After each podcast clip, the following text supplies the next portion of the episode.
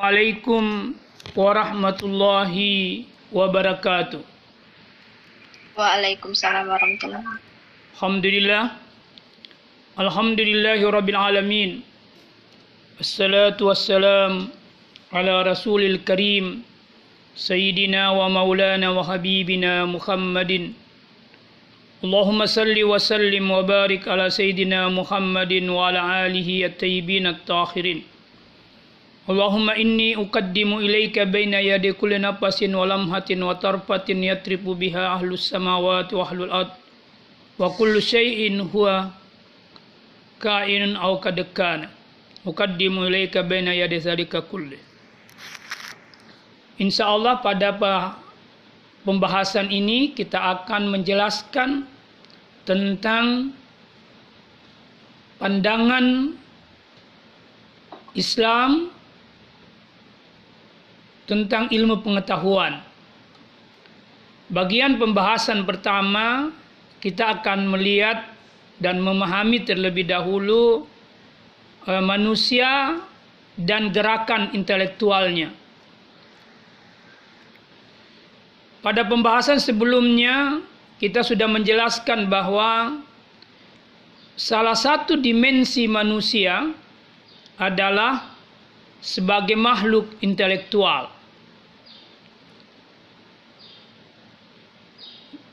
Manusia sebagai makhluk intelektual itu membutuhkan ilmu pengetahuan, teknologi, dan peradaban. Oleh karena itu, dapat ditegaskan bahwa ilmu pengetahuan dan peradaban atau ilmu pengetahuan yang menghasilkan peradaban, sains, dan teknologi itu merupakan salah satu kebutuhan primer rohania manusia. Namun demikian, manusia itu dilahirkan tanpa ilmu. Akan tetapi Allah menganugerahi potensi intelektual bagi manusia supaya dia dapat berilmu.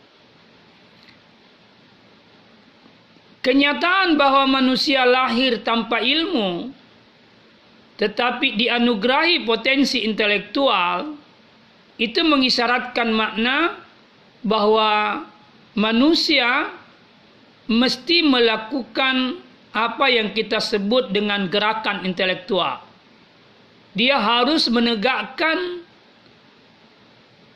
gerakan untuk mengilmui ayat-ayat Allah baik yang tertulis maupun yang tergambar. Ayat-ayat Allah yang tertulis itu terdapat di dalam kitab suci. Kitab suci Al-Quran tentunya menurut pandangan umat Islam. Dan ayat-ayat yang ter, yang tergambar itu terdapat di dalam alam semesta yang biasa disebut dengan ayat kaunia. Ayat-ayat yang tercipta. Jadi baik ayat-ayat Al-Quran maupun ayat-ayat yang tercipta yakni alam semesta beserta isinya itu merupakan objek yang harus dipikirkan oleh manusia sehingga bisa menghasilkan ilmu pengetahuan dengan dengan ilmu itu dia bisa mewujudkan suatu peradaban yang indah bagi manusia, yang bermanfaat bagi manusia.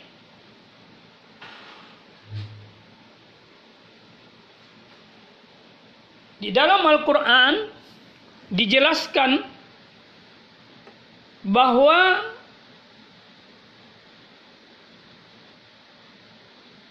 manusia itu diciptakan atau dikeluarkan oleh Allah dari rahim ibunya tanpa ilmu. Seperti firman Allah dalam Al-Quran surah An-Nahl ayat 78 A'udzu billahi minasyaitonir rajim. Wallahu ahrajakum min butuni ummahatikum la ta'lamuna syai'a dan Allah mengeluarkan kamu dari perut ibumu dalam keadaan tidak mengetahui sesuatu. Kata la ta'lamuna syai'a yakni tidak mengetahui sesuatu itu mengisyaratkan bahwa manusia itu dilahirkan tanpa ilmu. Tetapi Tuhan berkata, "Wa ja'ala lakumus sam'a wal absara wal afida." Tetapi Allah menjadikan bagi kalian wahai manusia yang dilahirkan dari perut ibunya itu pendengaran, penglihatan, wal afida dan hati, akal budi yang akan dimintai pertanggungjawaban. Asamu pendengaran wal absar wal afida dan akal budi itu merupakan potensi intelektual manusia untuk dia bisa berilmu atau bisa mempelajari ayat-ayat Tuhan baik yang tertulis maupun yang tercipta. Di ujung ayat ini Allah berfirman la'allakum tashkurun. Semoga kalian menjadi orang yang pandai bersyukur. Artinya, dengan dianugerahinya manusia potensi-potensi intelektual, yakni pendengaran, penglihatan, dan akal budi atau hati untuk dapat digunakan mendapatkan atau mempelajari ilmu pengetahuan itu patut disyukuri Apa yang dimaksud disyukuri di sini? Yakni menggunakan potensi-potensi intelektual yang kita telah sebutkan tadi untuk mengilmui ilmunya Allah dalam rangka mendekatkan diri kepada Allah Subhanahu wa taala. Jadi ada dua golongan manusia nanti jadinya. Yang pertama ada orang yang menggunakan potensi-potensi intelektualnya, tapi justru dengan ilmu yang dihasilkan oleh potensi-potensi intelektual itu, dia menjadi hamba yang ingkar kepada Allah Subhanahu wa taala. Dia menjadi hamba yang tidak patuh kepada Allah Subhanahu wa taala. Ini adalah prototipe ilmuwan yang tidak pandai bersyukur kepada Allah. Tetapi prototipe ilmuwan yang diharapkan oleh Al-Quran adalah manusia-manusia yang menggunakan potensi-potensi intelektual yang Allah telah anugerahkan kepadanya untuk mempelajari, memikirkan, menganalisis dan mengilmui ayat-ayat Tuhan baik yang tertulis maupun yang tergambar atau yang tercipta dalam rangka memahami kebesaran dan keagungan Tuhan. Setelah dia memahami keagungan dan kebesaran Allah, maka dia pun tunduk patuh dan taat kepada Allah. Dengan kata lain, ilmu yang ia temukan dan ia miliki itu mendorongnya untuk taat untuk taat kepada Allah Subhanahu wa taala. Ini manusia ilmuwan yang pandai bersyukur. Tadi kita mengatakan bahwa potensi-potensi intelektual itu adalah potensi-potensi rohania manusia. Itu dijelaskan di dalam Al-Quran ketika Allah berfirman di dalam surah As-Sajadah ayat 9 A'udzu billahi minasyaitonir rajim. Summa sawwahu. Kemudian Allah menyempurnakan penciptaan manusia dari tanah. Wa nafaha fihi min ruhihi. Lalu kemudian Allah meniupkan roh ke dalamnya. Setelah ditiupkan roh, wa ja'ala lakum sam'a wal absara wal afida. Allah kemudian menjadikan baginya pendengaran, penglihatan dan afidah sebagai potensi intelektual seperti kita jelaskan tadi. Jadi potensi intelektual yang diberikan Tuhan itu berupa pendengaran dan penglihatan dan akal budi itu ada setelah peniupan roh. Ini mengisyaratkan makna bahwa potensi-potensi intelektual itu adalah wilayah rohani. Karena itu, potensi-potensi intelektual ini yang menghasilkan ilmu sejatinya membuat rohani manusia semakin tajam, semakin suci, semakin bersih. Rohaninya semakin dekat kepada Allah Subhanahu wa taala. Karena memang potensi-potensi intelektual itu digunakan untuk tujuan mendekatkan diri kepada Allah Subhanahu wa taala. Namun kata Al-Qur'an, kalilan matas kurun. Orang yang mampu sampai kepada kedekatan kepada Allah dengan ilmu yang dia miliki itu sangatlah sedikit. Sangat sedikit kalian yang mampu untuk menjadi hamba yang pandai bersyukur kepada Allah lewat ilmu yang engkau miliki setelah Allah menganugerahkan kepadamu potensi-potensi intelektual.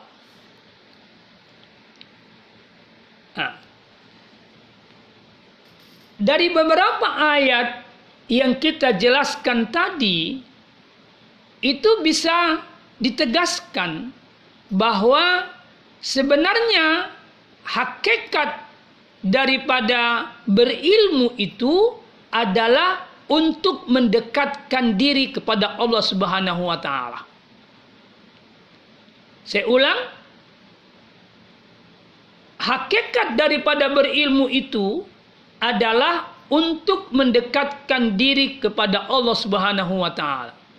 Jadi kalau ada ilmuwan yang telah menggunakan potensi-potensi intelektual yang diberikan Allah kepadanya untuk mempelajari ayat-ayat Allah baik yang tertulis maupun yang tergambar tetapi hasil pembelajarannya tidak mengantarnya mendekatkan diri kepada Allah dan sujud dan patuh kepada Allah maka itu ilmuwan yang gagal total bukan ilmuwan yang sukses ilmuwan yang sukses adalah ketika ilmunya yang dia dapatkan itu mengantarnya takarrub kepada Allah, mendekatkan diri kepada Allah Subhanahu wa taala.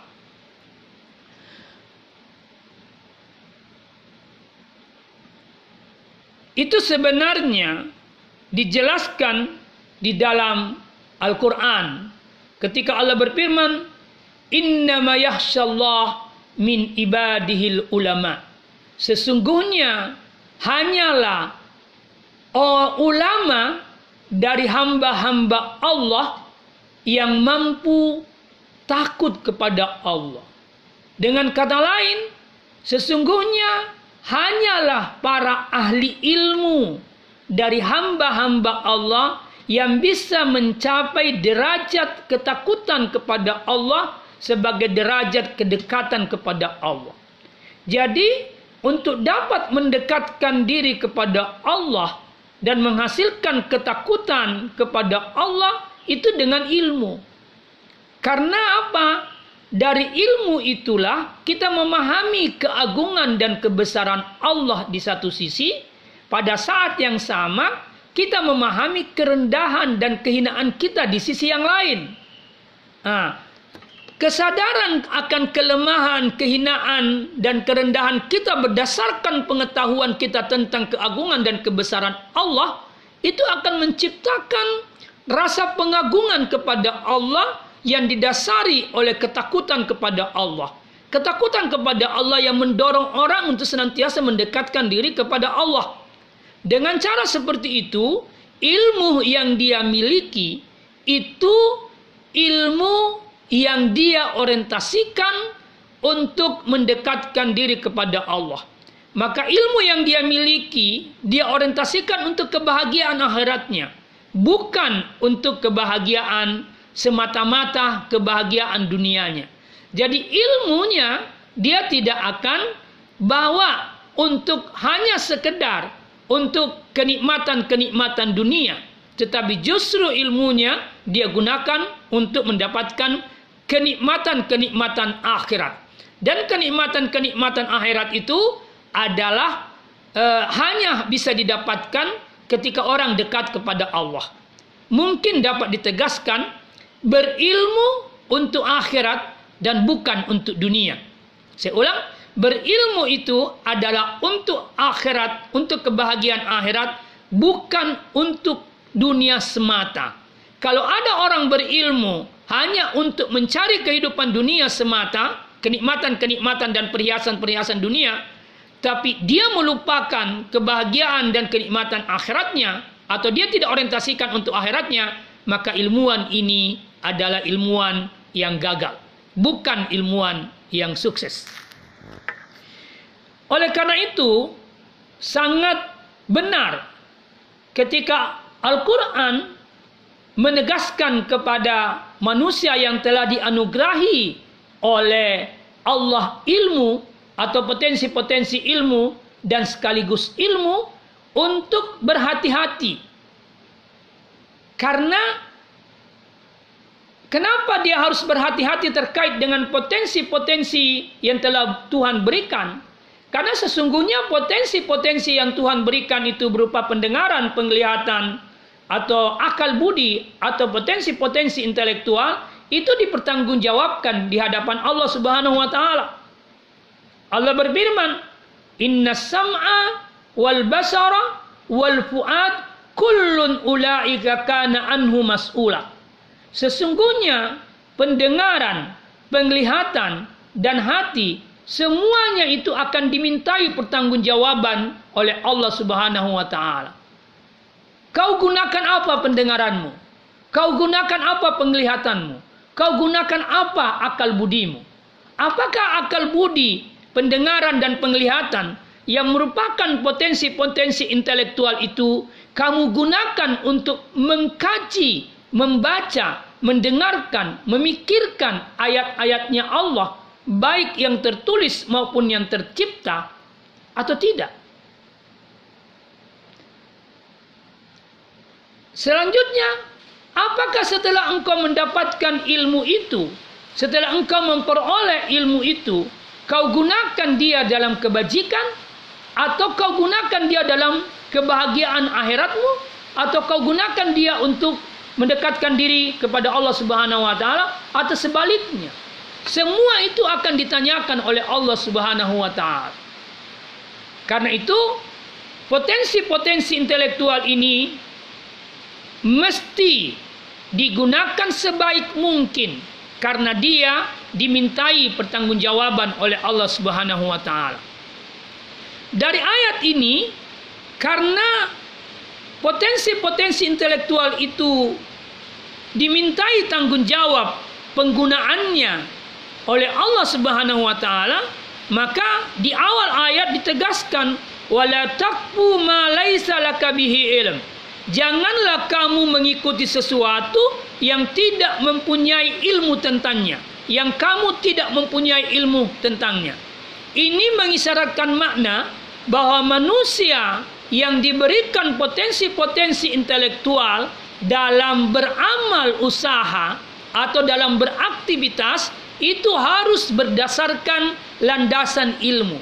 Baik itu aktivitas yang terkait dengan agama maupun aktivitas yang terkait dengan kehidupan dunia itu harus berlandaskan ilmu. Supaya apa? Agar supaya apa yang dia lakukan oleh manusia itu bisa benar, bisa baik dan memberikan manfaat.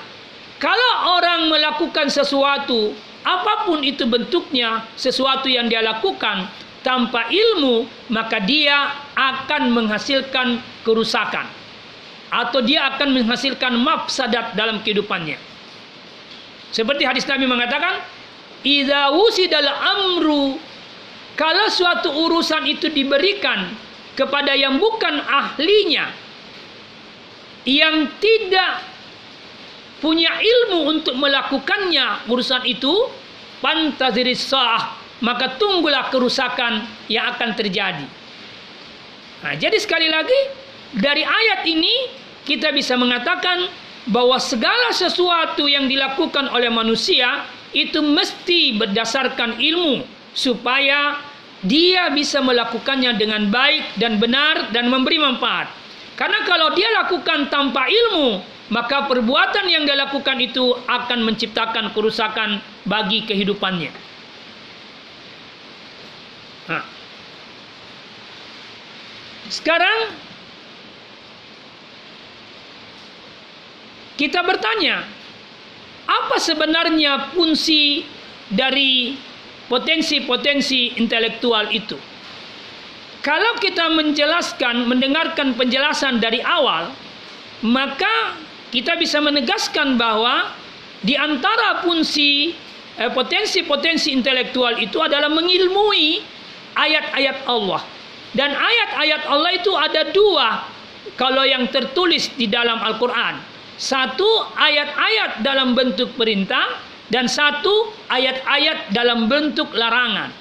Nah, dari sini kita bisa berkata bahwa salah satu tujuan Allah memberikan potensi intelektual kepada manusia agar manusia itu mampu memahami, mampu mengerti perintah-perintah Allah dan sekaligus larangan-larangan Allah.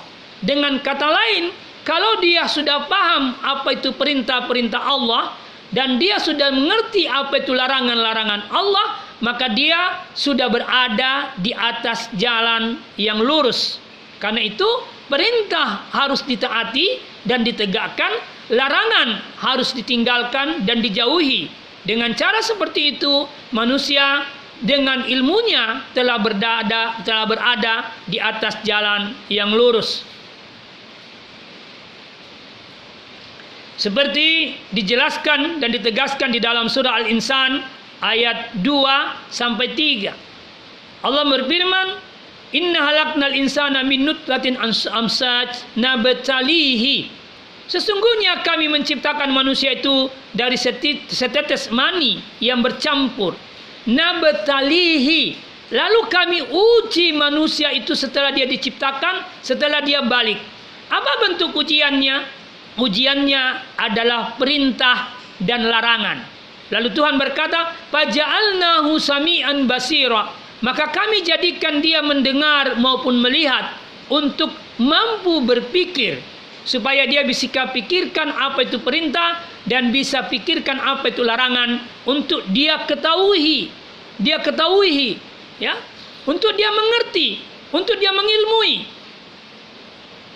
Berdasarkan perintah dan larangan yang Tuhan tetapkan sebagai ujian itu sebenarnya adalah petunjuk dari Tuhan. Maka Tuhan mengatakan, "Inna hadainahu sabila." Sesungguhnya kami telah menunjukkan jalan yang lurus kepada manusia, tetapi ada manusia yang syakiran dan ada manusia yang kafura. Ada yang manusia yang bersyukur, tapi ada juga manusia yang ingkar atau yang kafir.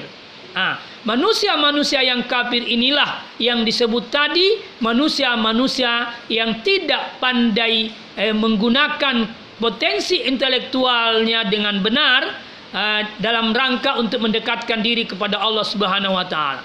Tetapi manusia yang bersyukur adalah manusia-manusia yang menggunakan potensi-potensi intelektualnya untuk mendekatkan diri kepada Allah Subhanahu wa taala.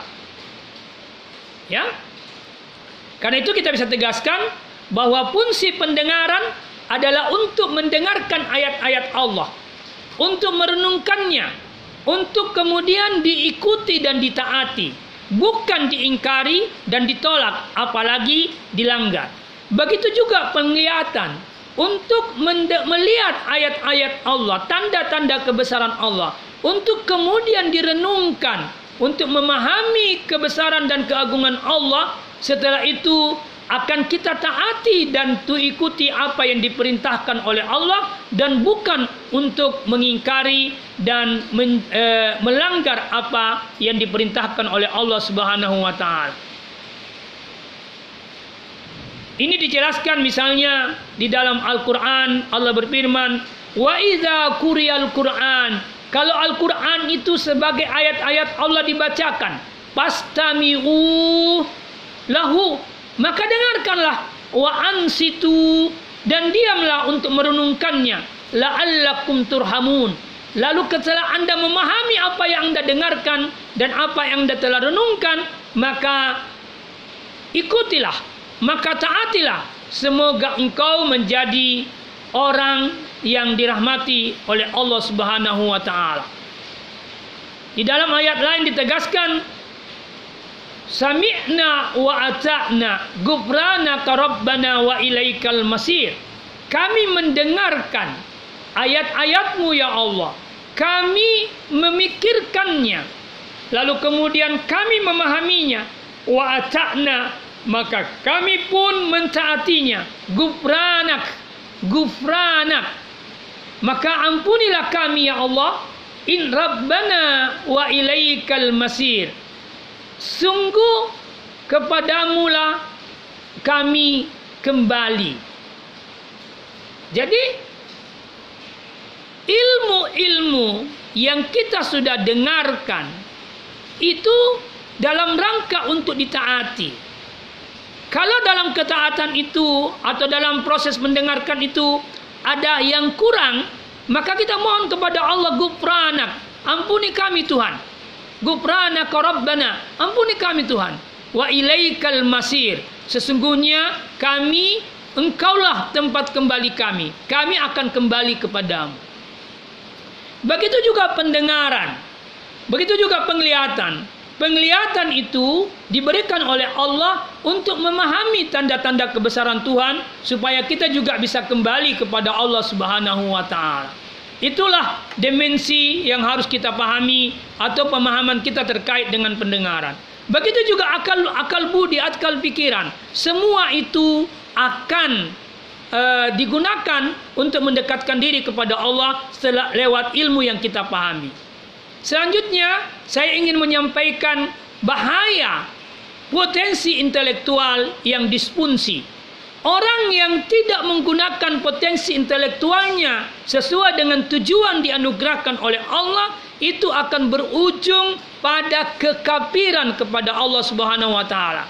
Seperti firman Allah dalam Al-Qur'an, "Innal ladzina kafaru sawa'un 'alaihim a ansartahum am lam tunzirhum la yu'minun." Sesungguhnya orang kafir itu sama saja kau kasih dia peringatan tentang Allah tentang ayat-ayat Allah amlam tunzirhum atau kamu tidak memberikan peringatan tentang ayat-ayat Allah la yu'minun. Mereka tidak akan beriman. Nah, pertanyaannya mengapa mereka tidak mampu merespon dengan baik peringatan itu? Sehingga sama saja mau dikasih peringatan atau tidak kasih peringatan mereka tidak punya respon keimanan. Mereka tidak akan pernah beriman.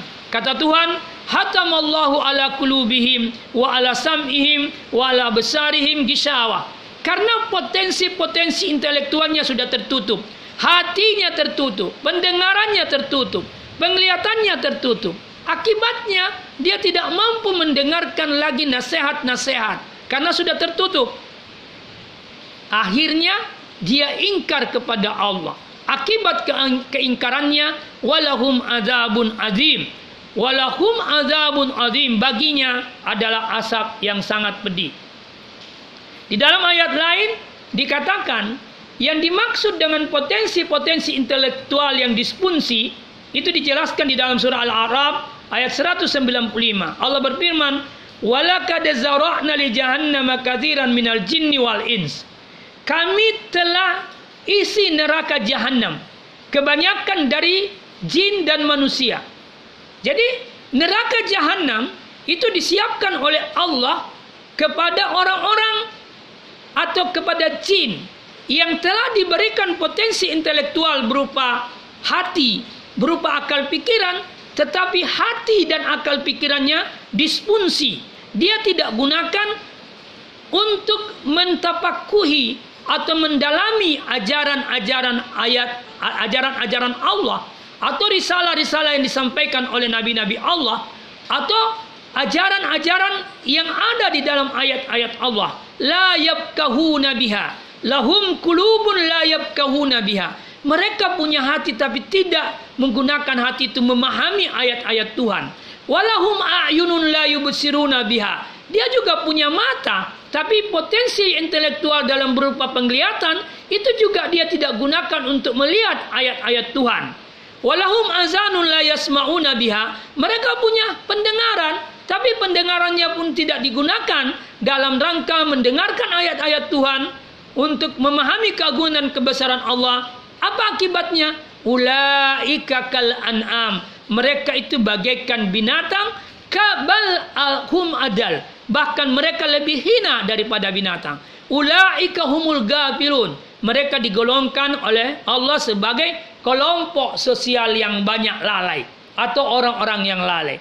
Jadi berdasarkan ayat ini kita bisa memahami bahwa orang-orang atau manusia-manusia yang disfungsi potensi-potensi intelektualnya yang telah dianugerahkan kepada Allah Allah kepadanya itu akhirnya kedudukannya lebih hina dari binatang, lebih sesat dari binatang dan dia termasuk kelompok sosial yang uh, merugi, kelompok sosial yang lalai.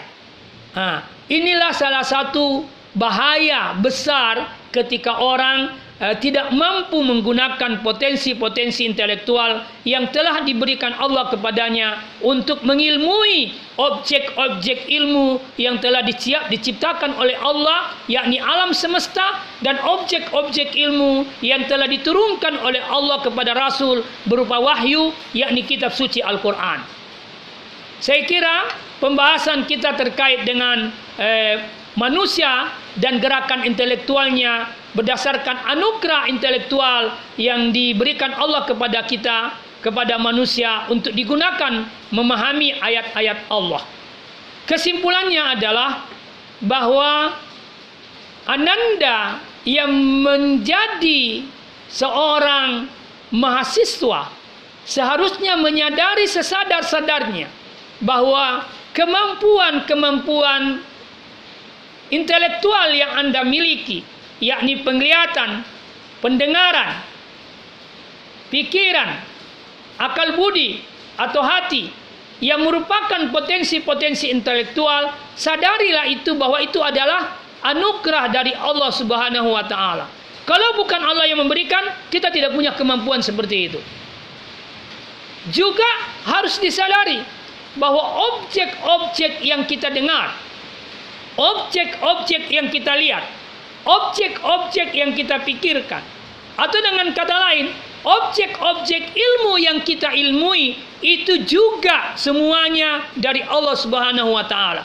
Maka sangat wajar kalau ilmu yang kita miliki, ilmu yang kita pelajari itu kita bawa, kita gunakan, kita fungsikan untuk memahami keagungan dan kebesaran Allah supaya kita dapat tunduk dan taat kepada Allah sehingga akhirnya kita dekat di sisi Allah Subhanahu wa taala. Kalau orang ilmuwan mengantarkan ilmunya mengantarkan dirinya mendekatkan diri kepada Allah yakni dalam bentuk dia takut dan taat kepada Allah inilah ilmuwan yang berhasil inilah ilmuwan yang sukses yang kemudian Al-Qur'an mengatakan inilah al ulama ahli ilmu yang takut kepada Allah. Tapi kalau sebaliknya, ilmu yang dia pelajari tidak mengantarnya takut kepada Allah, maka sesungguhnya dia gagal dalam berilmu. Meskipun seluruh gelaran keilmuan dia sudah miliki, tapi gelaran keilmuan yang dia sudah miliki, kalau dia tidak mendekatkan diri kepada Allah, maka justru itu akan menjadi bahaya yang besar baginya. Saya kira ini yang saya ingin jelaskan pada kesempatan ini terkait dengan potensi-potensi intelektual yang Allah telah berikan kepada manusia. Insya Allah akan kita lanjutkan lebih dalam tentang ilmu pengetahuan, bagaimana sebenarnya ilmu pengetahuan itu. Terima kasih. Assalamualaikum warahmatullahi wabarakatuh.